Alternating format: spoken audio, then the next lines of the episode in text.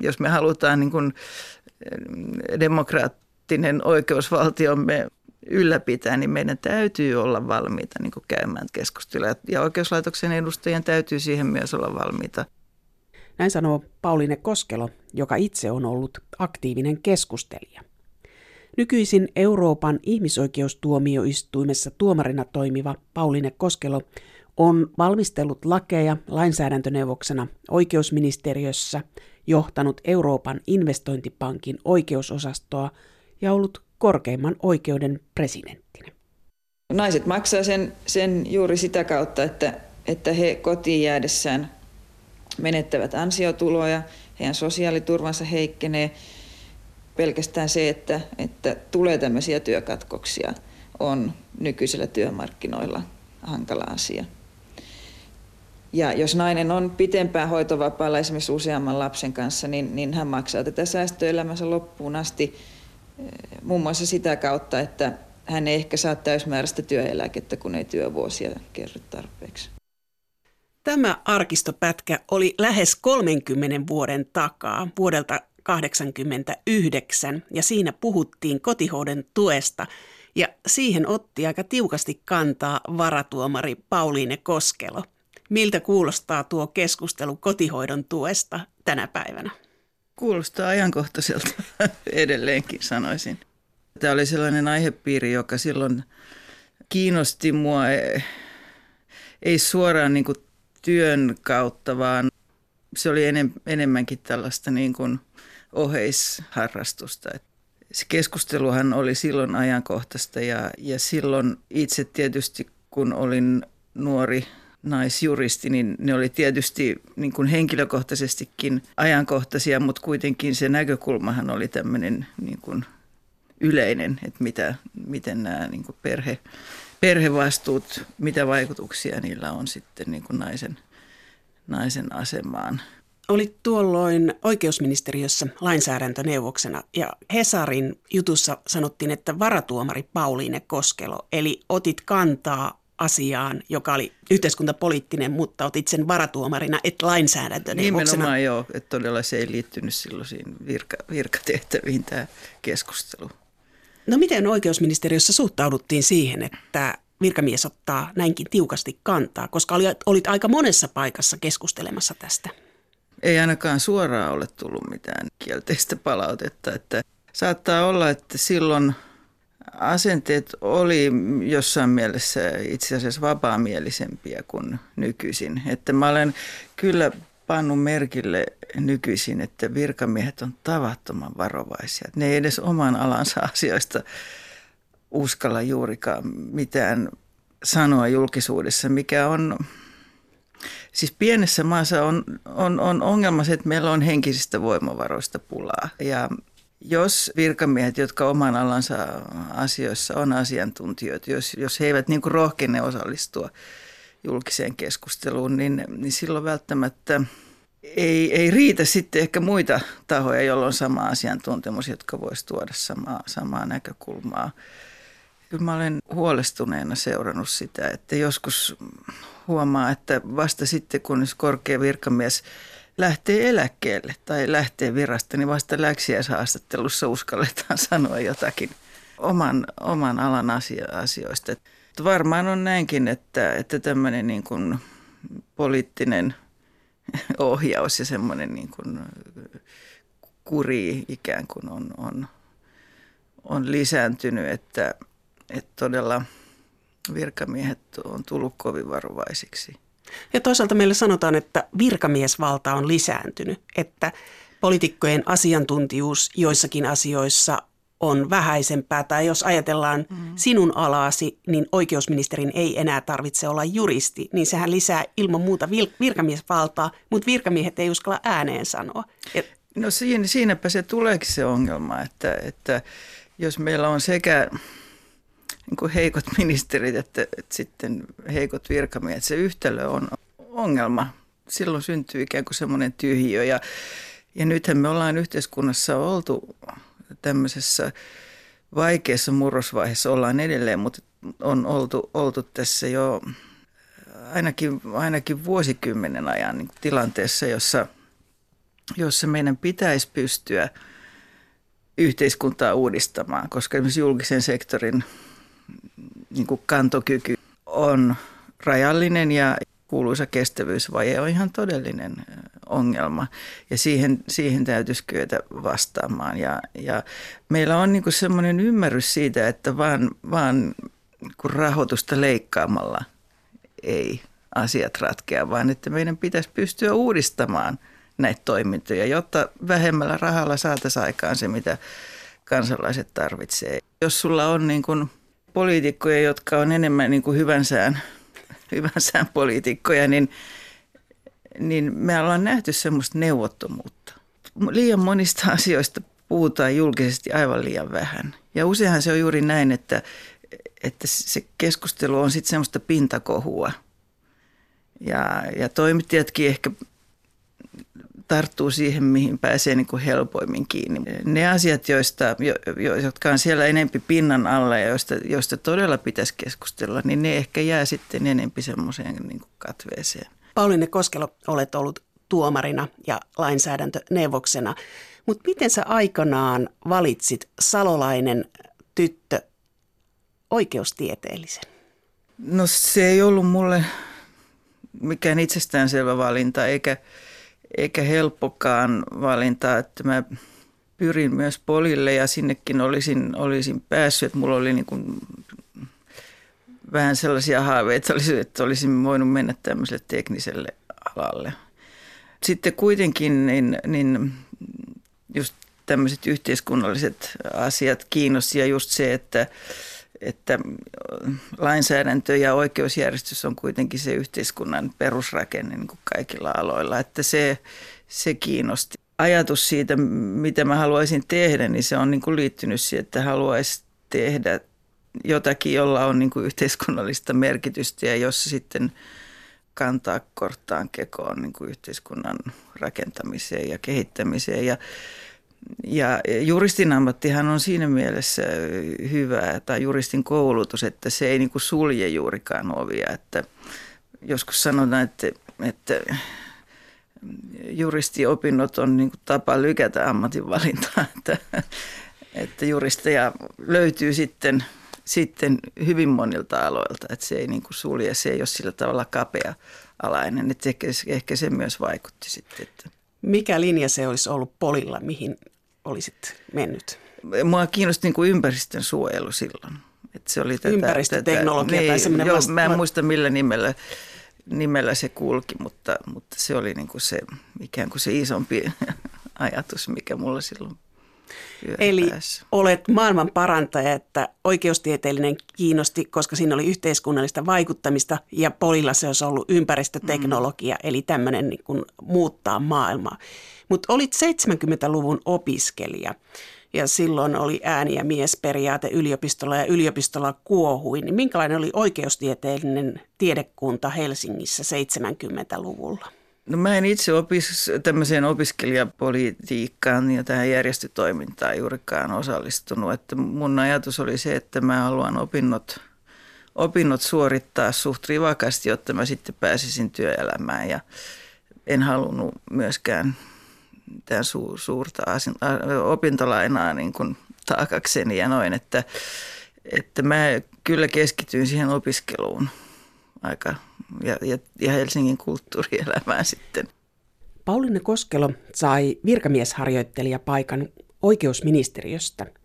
Ja ministeriöstä tuli hänen työpaikkansa ja vuonna 1985 hänestä tuli lainsäädäntöneuvos.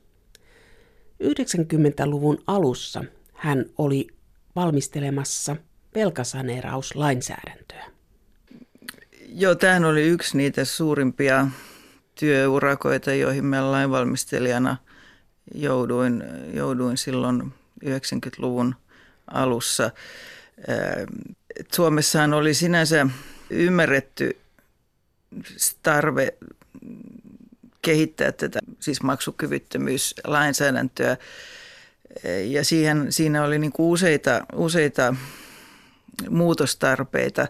Ensinnäkin niin yrityksille katsottiin, että tarvittiin siis perinteisen konkurssimenettelyn rinnalle tällainen sanerausmenettely, jotta vaikeuksissa oleva, taloudellisissa vaikeuksissa oleva yritys voisi järjestää uudelleen toimintansa, jotta, jotta sitten se, mikä yrityksessä on niin kuin arvokasta, voitaisiin voitais säilyttää ja muuttaa toimintatapoja ja bisnestä ja sillä, sillä tavalla ja, ja saneerata sitten näitä velkoja ilman, että konkurssiin ajaudutaan. Eli se oli tämä yksi keskeinen työsarka ja toinen oli sitten tämä yksityishenkilöiden velkajärjestelyn aikaansaaminen, ja joka oli hyvin tärkeä, tärkeä todella monelle ylivelkaantuneille. Eli idea on se, että, että otetaan käytetään niin kuin hyväksi se ihmisen tulonhankintakyky, joka hänellä on, ja mitotetaan sitten se velkavastuu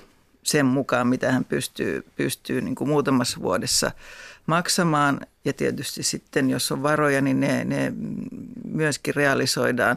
Mutta se tärkein uudistus oli, oli se, että sen tietyn ajanjakson jälkeen, jos hoidat tämän tämän maksuohjelman, niin sen jälkeen sä vapaudut sitten ja voit niin kuin, saat toisen mahdollisuuden ja voit aloittaa ikään kuin elämän taas puhtaalta pöydältä että näitä siis sekä yrityssanerauslakia että tätä yksityishenkilövelkajärjestelylakia jouduttiin sitten valmistelemaan kireässä aikataulussa just sen takia, että se lama, lama siinä jo kaatui meidän, meidän päälle. Kun jälkikäteen olen sitä joskus ajatellut, että miten siitä selvittiin, niin se on osittain mulle, mulle edelleenkin mysteeri. mysteeri että tota, mä itsekin olin, toinen lapseni syntyi silloin äitiyslomalla tein, tein näitä, näitä hankkeita. Ja, no sitten ne saatiin voimaan ja, ja, ja sitten alkoi tietysti kova tämmöinen koulutusrumba ja, ja kommentaarikirjoja kirjoja piti kirjoittaa, jotta niitä osata sitten soveltaa. Et se oli valtava, valtava urakka. Ottivatko konkurssin tehneet ihmiset yhteyttä lainsäädäntöneuvokseen tai tuliko niitä tarinoita sinne Joo, kyllä siis meillä, mä muistan semmoisia puheluita kyllä, joita tuli, joissa tämmöinen ylivelkaantunut ihminen saattoi olla todella suuressa, suuressa niin kuin ahdistuksessa ja hädässä ja, ja ehkä jopa itsemurhan, itsemurhan partaalla, että ne oli joitakin tällaisia puheluja muistan, muistan kyllä lähtemättömästi. Ja, ja, ja silloin monille se kuunteleminen oli tärkeää, että joku kuuntelee ja sitten tietysti se, että pystyy sanomaan, että me teemme täällä kaikkemme, jotta me saamme, saamme tähän niin kuin ratkaisun. Että jos sinnittelette vielä jonkun aikaa, niin toivoa on niin kuin näköpiirissä. Yksi, mikä, mikä, mikä mua liikutti syvästi, oli tota 2015, kun mä olin lähdössä Suomesta, niin mä sain joulukortin. Siis kaikkien näiden vuosien jälkeen mä sain joulukortin ihmiseltä, joka on mulle täysin tuntematon, mutta eh, se oli käsin kirjoitettu joulukortti, jossa luki ylhäällä suurin tikkukirjaimen kiitos. Ja sitten oli eh, selitys, joka kertoi siitä, että, että tämä henkilö oli saanut velkajärjestelyn ja, ja se pelasti hänen elämänsä. Ja hän kertoi siinä sitten miten, lyhyesti, miten, miten hänellä nykyisin menee. Ja se oli, se oli niin kuin, mulla on se tallessa, tallessa se kortti, se, se kertoi jotain siitä, siitä. Se oli niin kuin parasta palautetta, mitä ikinä voi saada, varsinkin kun mä muistan sen hyvin, että silloin meillä oli tämmöinen pieni käytännössä kolmen henkilön ryhmä, joka, joka näitä lakeja valmisteli, valmisteli. Ja voi sanoa, että esimiehet ilmeisesti luotti meihin sataprosenttisesti, että kukaan pomoista ei koskaan tullut kysymään, että miten teillä menee, miten te jaksatte ja et se kertoo jotain myös siitä ehkä sen ajan suomalaista työkulttuurista. Että.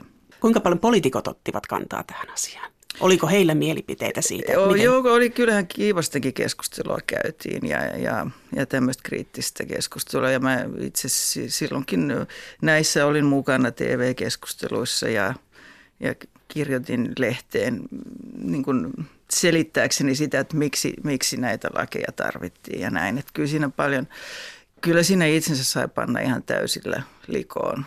Itse asiassa nyt en malta olla kertomatta sitä, kun mä nyt mainitsin tästä, että esimiehet ei, ei juuri, juuri sitä osoittaneet arvostustaan ainakaan, niin, niin sitten kun nämä velkalait oli eduskunnassa täysistunnossa, me, me valmistelijathan ei oltu siellä paikalla, mutta saatiin pöytäkirja sitten. Silloinen lakivaliokunnan puheenjohtaja Henri Klaks tajus, mitä siinä oli tehty. Hän siis eduskunnan täysistunnossa kiitti meitä ja sanoi jotakin sellaista, että me valmistelijat oltiin tehty enemmän kuin keneltäkään voi rauhan aikana vaatia. Ja, ja se on toinen, joka jäi, jäi mieleen. Mutta kiitos tuli sitten vuosien päästä Joo, 2015. Se oli, se oli todella, se oli todella niin kuin liikuttavaa. Että. Mutta sitten vuonna 1995 lähdit Euroopan investointipankkiin lakimieheksi ja olit siellä myös johtotehtävissä. Niin oliko se tämmöinen Luxemburgiin lähtö, niin oliko se vähän tämmöinen pako Suomesta? No ei se, ei se pako ollut, mutta kyllä mä hyvin mielelläni lähdin Suomesta silloin. Siis kaiken juuri tämän jälkeen, mistä, mistä äsken puhuin, niin, niin mä katsoin, että siinä oli tehty niin kuin valtava, valtava urakka. Se äh, liittyy oikeastaan juuri siihen, että Suomihan oli juuri liittynyt Euroopan unioniin ja ja sinänsä Euroopan investointipankki, vaikka mä olin unionin asioiden kanssa ollut tekemisissä paljonkin, niin tämä pankki oli mulle täysin tuntematon laitos. Että mä en itse sinne niin kuin olisi osannut hakeutua, mutta että sieltä päin sitten tuli, tuli tiedustelu, että voisiko mua kiinnostaa. Ja, ja sitten se uteliaisuus heräsi ja, ja se oli hyvin mielenkiintoinen, ihan erilainen, siirtyä niin ammatillisesti ihan toisenlaiseen – toimintaympäristöön oli sinänsä rikastuttava ihan toisenlaisten tehtävien pariin, että investointipankkihan on siis unionin jäsenmaiden omistama rahoituslaitos, joka rahoittaa tällaisia niin kuin kansantaloudellisesti merkittäviä infrastruktuurihankkeita ja muita tämän tyyppisiä rahoittaa välillisesti myös pienyrityksiä ja näin, että se on tällainen niin kuin yleishyödyllinen rahoituslaitos ja Olit oikeudellisen osaston ylijohtajanakin, niin jos ajattelee Keski-Eurooppaa, niin miten suhtauduttiin, että oli nainen esimiehenä? Naisia oli siellä johtotehtävissä varsin vähän. Ihan ehkä pari kappaletta siinä vaiheessa, kun mä tulin. Sen huomasi, että, että ihmisillä, siis siellä miespuolisilla kollegoilla ei ollut, ei ollut todella niin kuin ikään kuin semmoista tottumusta tilanteeseen, jossa, jossa samalla tasolla tai ehkä ylemmällä tasolla niin kuin kollegana tai esimiehenä on nainen. Että, että sen huomasi kyllä, että siinä niin kuin piti ensin osoittaa, että osaa, osaa sitä, sen asiansa ja, ja sitten kyllä, kyllä niin kuin sai, sai arvostusta osakseen, mutta että, että ja se on, on, on ehkä edelleenkin näin myös Suomessa, että naisten osalta äh, useammin niin kuin on tiettyä semmoista piilevää, äh, semmoista hienovaraistakin epäluuloisuutta, että onkohan toi nyt paikkansa ansainnut. Että miesten osalta ehkä enemmänkin oletetaan, että jos se nyt on tuossa hommassa, niin kyllä se, kyllä se on sen, sen ansainnut. Että naisten osalta on – edelleenkin enemmän tämmöistä kysymysmerkkiä siinä, vaikka sitä, sitä ei niin kuin julkilausuta tietenkään. Mutta sitten kyllä mä, mä muistan yhden, yhden esimerkiksi tällainen vanhempi kollega. Niin toisaalta mun to, siis on ehkä hyvä, hyvä todeta se, että mun, mun roolihan siellä oli semmoinen, että pankki on niin tällainen yleishyödyllinen, niin kaikki, kaikki ra- projektit, joihin, joihin pankki antoi rahoitusta, ne piti arvioida siis kansantaloudellisen hyödyn näkökulmasta, siis ympäristövaatimusten täyttämisen näkökulmasta, hankinta menettelyjen asianmukaisuuden näkökulmasta. Että se oli tällä tavalla niin kuin ehdollista. Ja, ja, ja tietysti sitten piti pankin omista perussäännöistä lähtien niin kuin huolehtia siitä, että nämä vaatimukset täytetään. Ja siinä mun osaston rooli oli ikään kuin olla tämmöinen pankin sisäinen neuvonantaja, arvioida niin juridisesta näkökulmasta ja selvittää muiden alojen ihmisille mitkä ne juridiset reunaehdot ikään kuin on. Ja, että se oli hirveän mielenkiintoista, että sai olla juristina tekemissä koko ajan niin kuin muiden alojen ihmisten kanssa.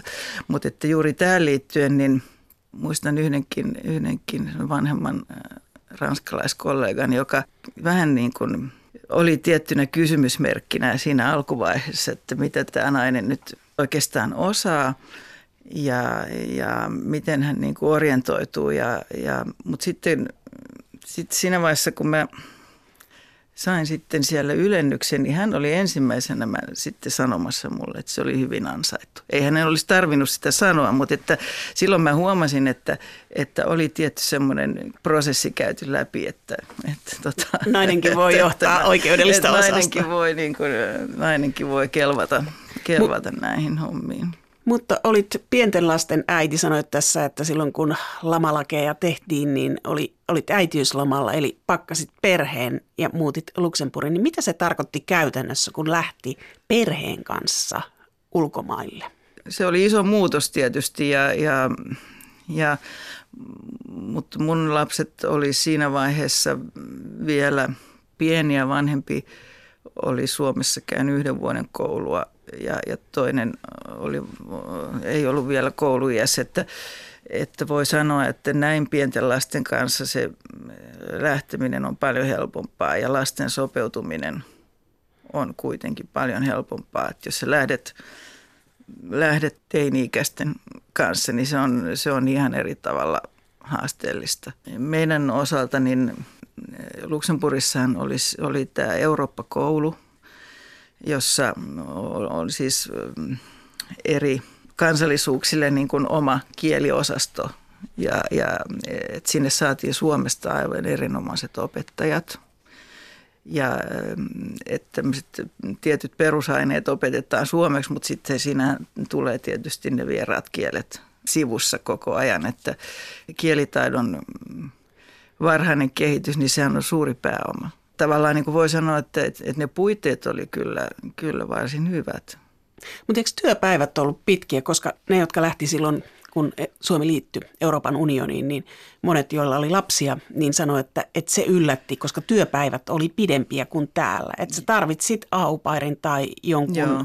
kotiin hoitamaan lapsia, että muuten arki ei järjesty. Joo, kyllä työpäivät oli pitkiä. Tietysti mun tilannehan oli sikäli myös helpompi, että, että mun mieheni oli, oli, oli mukana ja hän sitten niin kuin jätti tavallaan oman työnsä Suomessa ja, ja oli, oli, hän on mua vanhempi, että hän saattoi, olla, e, e, saattoi eläköityä siinä vaiheessa jo osittain.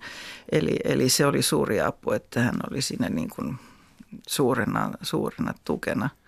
Sulla oli ja, niin sanotusti koti-isä.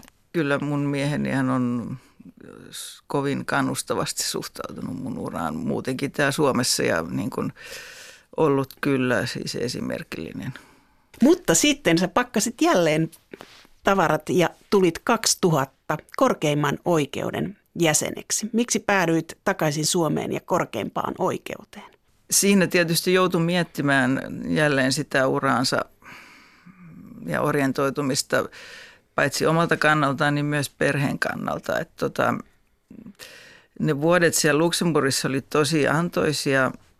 Helposti käy niin, että kun sä olet tuollaisen laitoksen palveluksessa ulkomailla, niin tietyn ajan jälkeen sä jämähdät sinne ja sulla ei ole sitten enää niinkään mahdollisuuksia palata kotimaahan tai siirtyä muualle. Että se, se oli itse asiassa Eibessä hyvin tyy, tyypillistä, että siellä oli monia, jotka oli siellä siis vuosikymmeniä koko, koko uransa. Ja sitten kun mä toisaalta kattelin sitä, että joudun miettimään, että vaikka tämä on todella mielenkiintoista, niin haluanko mä olla niin kuin tietyn laitoksen palveluksessa ja ikään kuin katsoa asioita tietyn tällaisen laitoksen näkökulmasta. Pauline Koskela, tarkoitatko sitä, että jos on ulkomailla, niin jos on riittävän kauan, niin sulkee ovet kotimaan vaihtoehdoilta? Kyllä näin helposti käy, joo. Se, se kontaktipinta – kotimaahan työn kautta se häviää. Ja sitten toinen on juuri myös se, että, sit, että, että sitä joutuu miettimään, että tota, haluanko mä olla, olla nyt koko ikäni, siis loppu, loppuurani tämän saman instituution palveluksessa. Ja, ja se oli se yksi näkökulma ja toinen oli tietysti sitten se, että korkein oikeus on, on todella mielenkiintoinen työpaikka juuri siinä tämän oikeudellisen murroksen oloissa. Ja sitten tietysti niin perheen kannalta, että meidän mun lapsille tämä aika siellä Luxemburgissa oli todella niin kuin mä sanoisin molempien mielestä jälkikäteenkin niin kuin myönteinen kokemus. Mutta siinä käy samalla tavalla sitten, että jos, jos, jos lapset juurtuu sinne uuteen kotimaahan, niin, niin heidän niin kuin siteensä sitten kotimaahan vuosien myötä myös heikkenee. Ja että se oli se, se kolmas, kolmas näkökulma ja näitä punnittuaan sitten päädyttiin siihen, että viisi vuotta sitä elämää oli, oli niin kuin sopiva ja sitten oli aika palata. No, sinusta tuli korkeimman oikeuden tuomari. Olet varatuomari, mutta et ole ollut käräjäoikeudessa tai tuomioistuinlaitoksessa, niin minkälainen hyppäys se oli? Joo, se oli tietysti hyvin, hyvin mielenkiintoinen ja, ja tietysti myös haasteellinenkin just siltä kannalta, että mä olin Helsingin raastuvan oikeudessa auskultoin, että, että se oli se tuomioistuin kokemus, joka mulla oli, mutta että mä en ollut, ollut siis tuomarin tehtävissä muutoin ja, ja, ja siis käräjä, käräjätuomarina enkä myöskään hovioikeustuomarina. Että semmoinen niin kuin, tuomarin työn ikään kuin rutiinit puuttuu, ja, mutta tietysti mulla oli sitten tätä oikeudellista osaamista muuten mukaan lukien just tämä Euroopan unionin oikeus. Ja, et tietysti siinä joutui, joutui sitten opiskelemaan prosessioikeutta tarkemmin kuin, kuin aikaisemmin ja näin, mutta että, että mulla on kuitenkin aina ollut tärkeä myös se, että, että työtehtävissä voi oppia uutta. Että semmoinen samojen asioiden liiallinen toistuminen ja, ja rutiinit, niin ne ei, ne ei niin kuin jaksa tota oikein sitten innostaa, innostaa että tota, sitä kaipaa, niin kuin, kaipaa semmoista älyllistä haastetta ja myös sitä uuden oppimisen mahdollisuutta. Se on niin kuin semmoinen tärkeä motivaatiotekijä myös, että sikäli se oli, oli jälleen tämmöinen uusi vaihe, vaihe, joka oli hieno. 2006 sinusta tuli korkeimman oikeuden presidentti, ensimmäinen naispresidentti, niin sinusta myös sanottiin, että olit uudistaja, niin johtuiko se siitä, että sulla oli niin kuin sellainen tausta, että sä et ollut tuomioistuinlaitoksessa mm. ollut töissä, vaan että sä halusit uudistaa ja keskustella siitä, minkälainen oikeuslaitos meillä on? Kyllä varmasti tämä on vaikuttanut siihen juuri, että mä en ollut ikään kuin urautunut siihen, siihen tuomioistuin maailmaan. Ja toisaalta myös niin kuin täytyy sanoa se, että tämä, nämä mun työtehtävät siellä Luxemburgissa, niin kuin mainitsin, oli sen, sen kaltaisia, että mä olin koko ajan tekemisissä niin kuin muiden alojen asiantuntijoiden kanssa. Eli se oli tämmöinen niin kuin moniammattilainen asiantuntijayhteisö ja, ja se oli tavattoman antoisa. Se opetti paljon ja niin kuin oma rooli oli, oli siinä ikään kuin opettaa sitä juridiikkaa näille kollegoille, mutta samalla tietysti oppi näiltä muiden alojen ihmisiltä hyvin paljon. Ja, ja siis semmoinen niin kuin yksi, yksi, mihin ehkä tottui, oli semmoinen asioiden niin kuin laaja-alaisempi tarkastelu ja niin kuin tämmöinen laaja-alaisempi ajattelu, että pitää niin kuin pystyä asioita vähän miettimään niin kuin uudeltakin kannalta ja, ja noin. Ja, Sä sait myös aika paljon kritiikkiä, mutta se, että meillä on oikeuslaitoksesta aika vähän kansalaiskeskustelua. On hyvin vähän, joo. Mistä se johtuu? Se on, se on niin kuin, no oikeuslaitoshan on, on vähän semmoinen erityinen siinä mielessä, että vaikka, vaikka suomalaiset laajalti varmasti on sitä mieltä, että halutaan elää oikeusvaltiossa ja, ja, ja ymmärretään niin kuin oikeusvaltion merkitys jollakin tasolla, niin kuitenkin mitä se käytännössä tarkoittaa, niin, niin, niin se on monelle, monelle hämärä ja mä huomasin hyvin sen, että se on, on, on myös monelle, niin kuin, monelle kansanedustajalle aika hämärä asia. Eli ihan perusasioita on joutunut selittämään Sellaisen lauseen löysin haastattelustasi, että, että oikeudenmukaisuus ei toteudu suomalaisessa oikeuslaitoksessa. Olet ollut korkeimman oikeuden presidentti, niin mikä estää sen oikeudenmukaisuuden toteutumisen? Mikä, mikä on sun mielestä se asia, että miksi oikeudenmukaisuus ei toteudu? Mä en tuota sitaattia ehkä sellaisenaan tunnista, tunnista mutta, mutta siis meillähän on, meillä on paljon hyvää kehitystä saatu aikaan oikeuslaitoksessa. Meillä on ollut paljon kehittämistarpeita. Et meillähän oikeastaan tilanne oli se, että silloin 2000-luvun puolivälissä, kun tuli, tuli nämä julkisen sektorin saneeraustarpeet, niin, niin me oltiin silloin tilanteessa, jossa tämä todella sopeutuminen tähän – oikeudelliseen murrokseen oli vielä kesken ja, ja, ja eli tämä iso haaste oli vielä ikään kuin päällä. Ja sitten toinen asia oli se, että, että Suomi on ollut kuitenkin jälkijunassa oikeuslaitoksen kehittämisessä verrattuna moniin vertaismaihin. Eli meillä oli tämmöistä niin kuin ikään kuin kehittämisvajetta tuomareiden koulutuksessa ja, ja monessa muussa asiassa. Ja, ja sitten tuli tämä niin kuin kolmas haaste, eli, eli, eli, eli nämä säästötarpeet. Että se oli hyvin hankala, hankala yhdistelmä ja sen takia niin kuin mä näen kyllä hyvin vahvasti sen, että, että tässä täytyy päästä nyt nimenomaan tälle uudistamisen tielle, että että jos tässä vaan niin kuin leikataan resursseja, niin siitä ei, ei, ei, ei niin kuin hyvää seuraa. Ja ongelmahan on niin kuin oikeuslaitoksen osalta juuri siinä, että, että oikeuslaitos ei voi niin kuin itseään uudistaa, koska, koska toisin kuin jossain yrityksessä ja osin jopa hallinnossa, niin, niin, niin tuomioistuimissa kaikki se, mitä tehdään, mitä tehdään, mitä, mitä asioita siellä pitää käsitellä, miten ne pitää käsitellä. Kaikki on lainsäädännön varassa. Mikä on se organisaatio, jossa, jossa asiat käsitellään. Kaikki, niin kuin kaikki nämä aspektit, jossa, jossa sitten sitä, sitä sopeuttamista tarvitaan, ne on lainsäädännön varassa. tuomioistuin ei voi niin kuin itse tai oikeuslaitos ei voi itse itseään sopeuttaa. Ja, ja, ja, ja tämä oli se yksi, yksi iso asia, mikä piti saada niin kuin mm, tapetille, että poliitikot alkaa ymmärtää, että, että tässä ei riitä se, että vaan leikataan, vaan täytyy, täytyy sitten niin kuin lainsäädännön kautta uudistaa näitä organisaatioita. No, sitten sait ehkä eniten kritiikkiä sellaisesta, kun saako firma, joka valvoo parkkialueita, niin saako se sakottaa. Tästä syntyi niin suuri keskustelu, kun päätös oli, että sillä on oikeus, niin jopa sinun eroa vaadittiin. Miltä se tuntui tämä keskustelu? No tässähän tota, siis se tausta oli se, että mä en ollut itse ratkaisemassa tätä asiaa,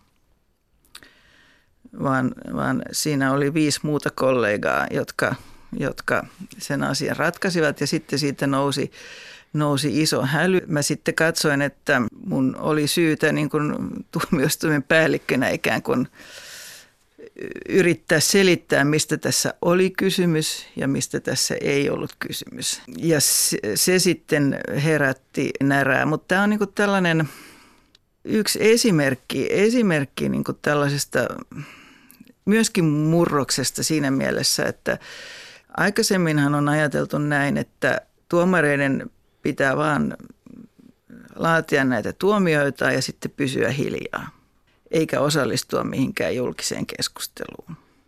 Mutta kuitenkin me nähdään sitten, että nykymaailmassa tuomioistuinten merkitys, niiden ratkaisujen merkitys kasvaa – juuri sen takia, että tämä oikeusjärjestys on niin kuin monimutkaisempia ja, ja moninaisempia asioita.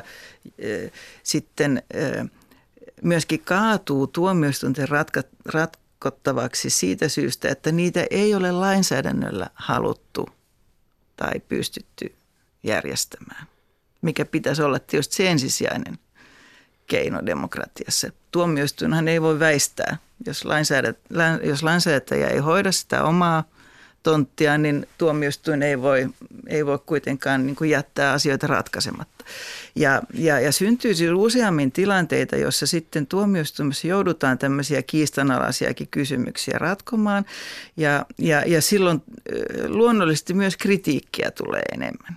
Ja, ja silloin ei minusta voida ajatella niin, että – että kukaan oikeuslaitoksen edustaja ei sitten niin kuin osallistu tähän keskusteluun. Kun useinhan kysymys juuri siitä, että pitää niin kuin pystyä kertomaan, että miksi, millä, millä perusteilla tähän ratkaisuun on päädytty.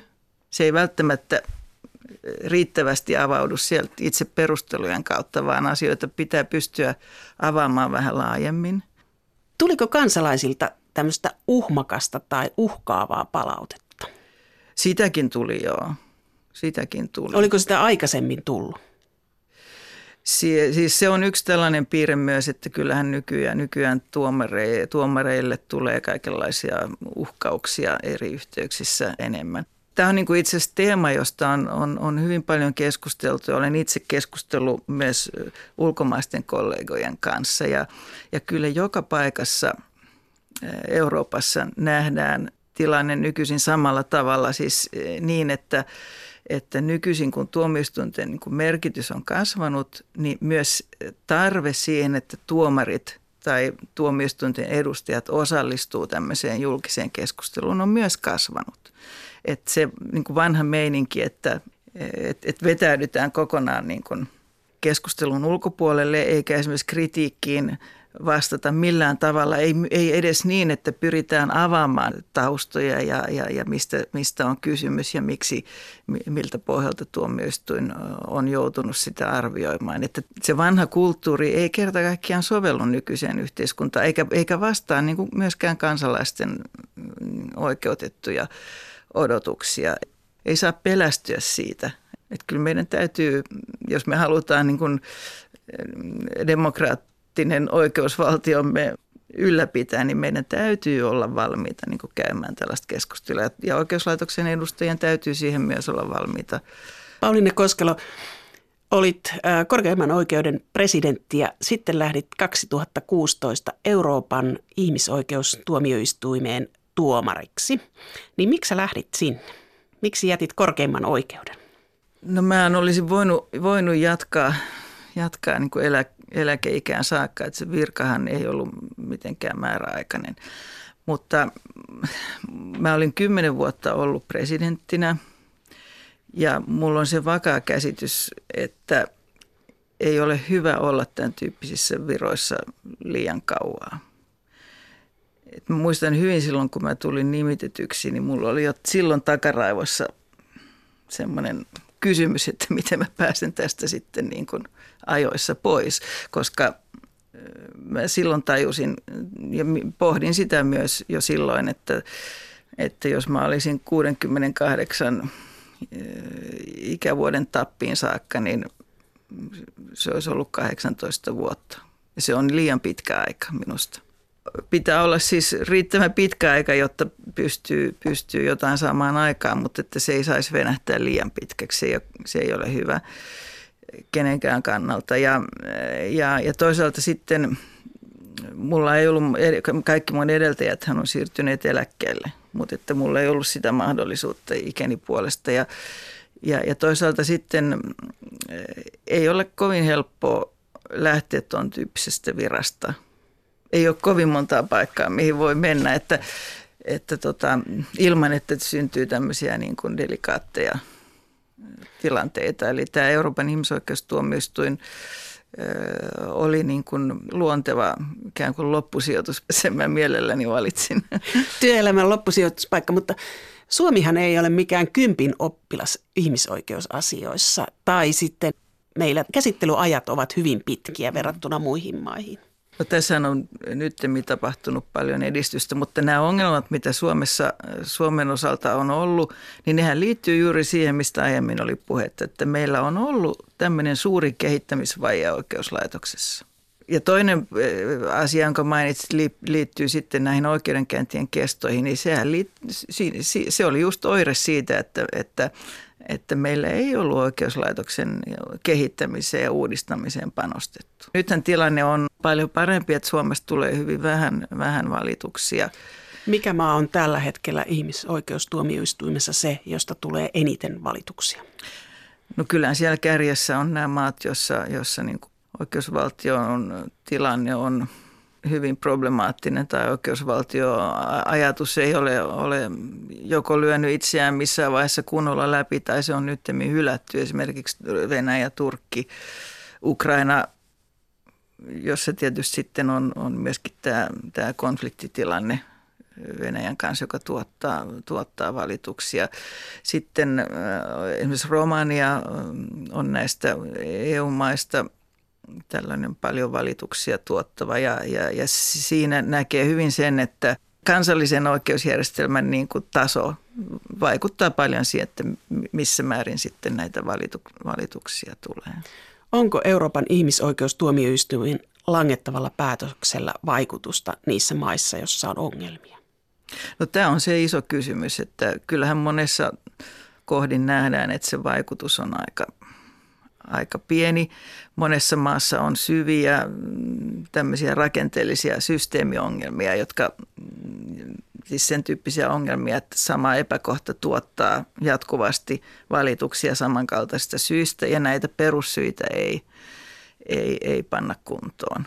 Eikö se ole turhauttavaa? Se on turhauttavaa tietysti ja, ja koko ajanhan tuomioistuin pyrkii omallakin toiminnallaan myötävaikuttamaan siihen, että näihin niin kuin perussyihin puututtaisiin. Ja sitten tämä Euroopan neuvoston ministerikomitea, jonka tehtäviin kuuluu valvoa näiden tuomioiden täytäntöönpanoa, niin siellähän erityisesti sitten syynätään näitä tapauksia, joissa, joissa niiden langettavien tuomioiden taustalla on, on jotakin systeemiongelmia. Mutta, mutta tosiasiahan on se, että, että sen muutoksen täytyy tapahtua siellä kansallisella tasolla – tämmöinen ylikansallinen tuomioistuin tai mm, ylikansallinen ministerikomiteakin, niin se voi vain ikään kuin antaa impulsseja ja, ja luoda painetta ja noin, mutta se varsinainen muutos, niin senhän täytyy tapahtua kansallisella tasolla. Ja, ja siinä mielessä niin Suomihan on, on esimerkki myös tästä, että meillä oli näitä ongelmia, mutta kansallisella tasolla on nyt sitten tämmöisellä niin kuin pitkäjänteisellä kehittämistyöllä – päästy parempaan suuntaan, mutta siellä se, se kansallinen taso on se, se avain. Pauliine Koskelo, sinulla on pitkä ura. Mitä pidät suurimpana onnistumisena työuralla? Ei ole helppo sanoa, koska mä oon, mulla on ollut ilo tehdä niin erityyppisiä töitä, näitä lainsäädäntöhankkeita, eh, jotka on ollut tärkeitä. Ja toisaalta sitten tämä, eh, ehkä se kuitenkin se semmoinen pisin yksittäinen työsarka on ollut just tämä Suomen oikeuslaitoksessa toimiminen ja pyrkiminen siihen, että me pystyttäisiin vastaamaan näihin ajan haasteisiin. Että todella tämä, että tuomarit oppis ymmärtämään sen, että heidän roolinsa nykyisin on toinen kuin mikä se oli ennen, että jokainen tuomari on unionituomari, jokainen tuomari on ihmisoikeustuomari. Se ajattelutavan muutoksen niin kuin eteenpäin vieminen ja sitten, sitten näiden, näiden välttämättömien uudistusten niin kuin yrittää niitä puskea, puskea eteenpäin. Niin vaikka mun mielestä siinä ei ole riittävän pitkälle päästy, niin on kuitenkin päästy, päästy eteenpäin. Että kyllä mä si- siihen voin kuitenkin tietyllä tyydytyksellä suhtautua. Ehditkö Pauliina Koskelo harrastaa mitään? Työ tarvii välttämättä vastapainoja. Että mulla on moniakin tärkeitä harrastuksia. Musiikki on aina ollut mulle hyvin tärkeä harrastus. Taide myöskin. Soitatko jotain? Mä olen soittanut pianoa, mutta, mutta se on jäänyt. Siihen ei aika, aika ole riittänyt enää. Mutta, mutta musiikin kuuntelu on, on päivittäin tärkeä harrastus. Ja, ja, Rockia vai klassista? Klassista jatsia myöskin. Ja, ja luontoharrastus on meidän perheen tämmöinen yhteinen tärkeä asia ollut, ollut, ollut pitkään. Ja puutarhan hoito myös. Nyt mulla Strasbourgissa ei ole puutarhaa, mutta, tota, mutta se on ollut tärkeä siinä, että näissä työasioissa niin kuin joskus kestää tuskallisen kauan ennen kuin näkee mitään tulosta, niin, niin puutarhassa näkee, näkee niin kuin uurastuksensa tulokset, että se on terapeuttista siinä mielessä.